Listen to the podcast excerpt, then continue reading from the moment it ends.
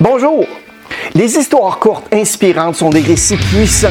Ce qui est bien, c'est qu'elles sont si faciles à entendre et qu'il y a toujours une morale à la fin de l'histoire.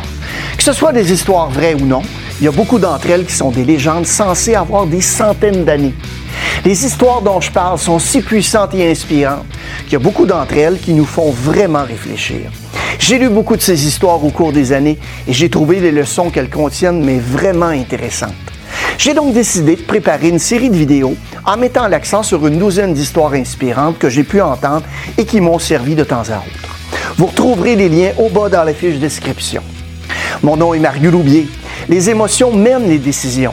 Si vous avez un ami, un collègue ou un membre de votre famille qui pourrait bénéficier de la vidéo, n'hésitez pas à le partager. Vous pouvez aussi écouter cette vidéo en podcast en cliquant sur les liens dans la fiche description.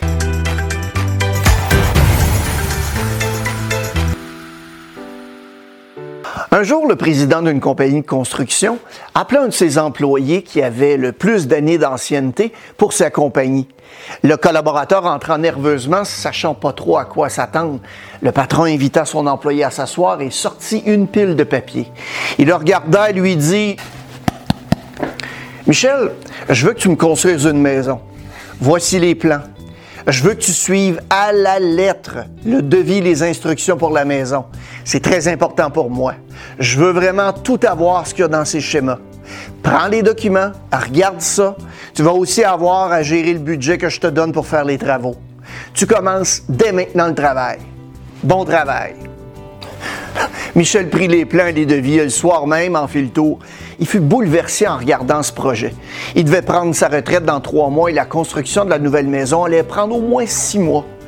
Michel se dit en lui-même, je peux pas croire qu'à la veille de ma retraite, il me fasse une telle chose. Il savait très bien pourtant que je prends ma retraite dans trois mois. Belle reconnaissance après toutes ces années à travailler pour lui. Cependant, à trois mois de la retraite, il ne pouvait plus reculer. Il décida donc de faire ce qu'il pouvait en se disant qu'il ferait vite. Il utiliserait des matériaux de moindre qualité pour accélérer le tout et se mettre aussi plus d'argent dans les poches étant donné qu'il gérait le budget. La charpente et les colonnes furent fabriquées sans beaucoup de soin. Il utilisait des matériaux bon marché de qualité médiocre. Il installa le tout de façon non conforme au plan et ne travailla que pour la façade afin de tromper l'œil du chef d'entreprise.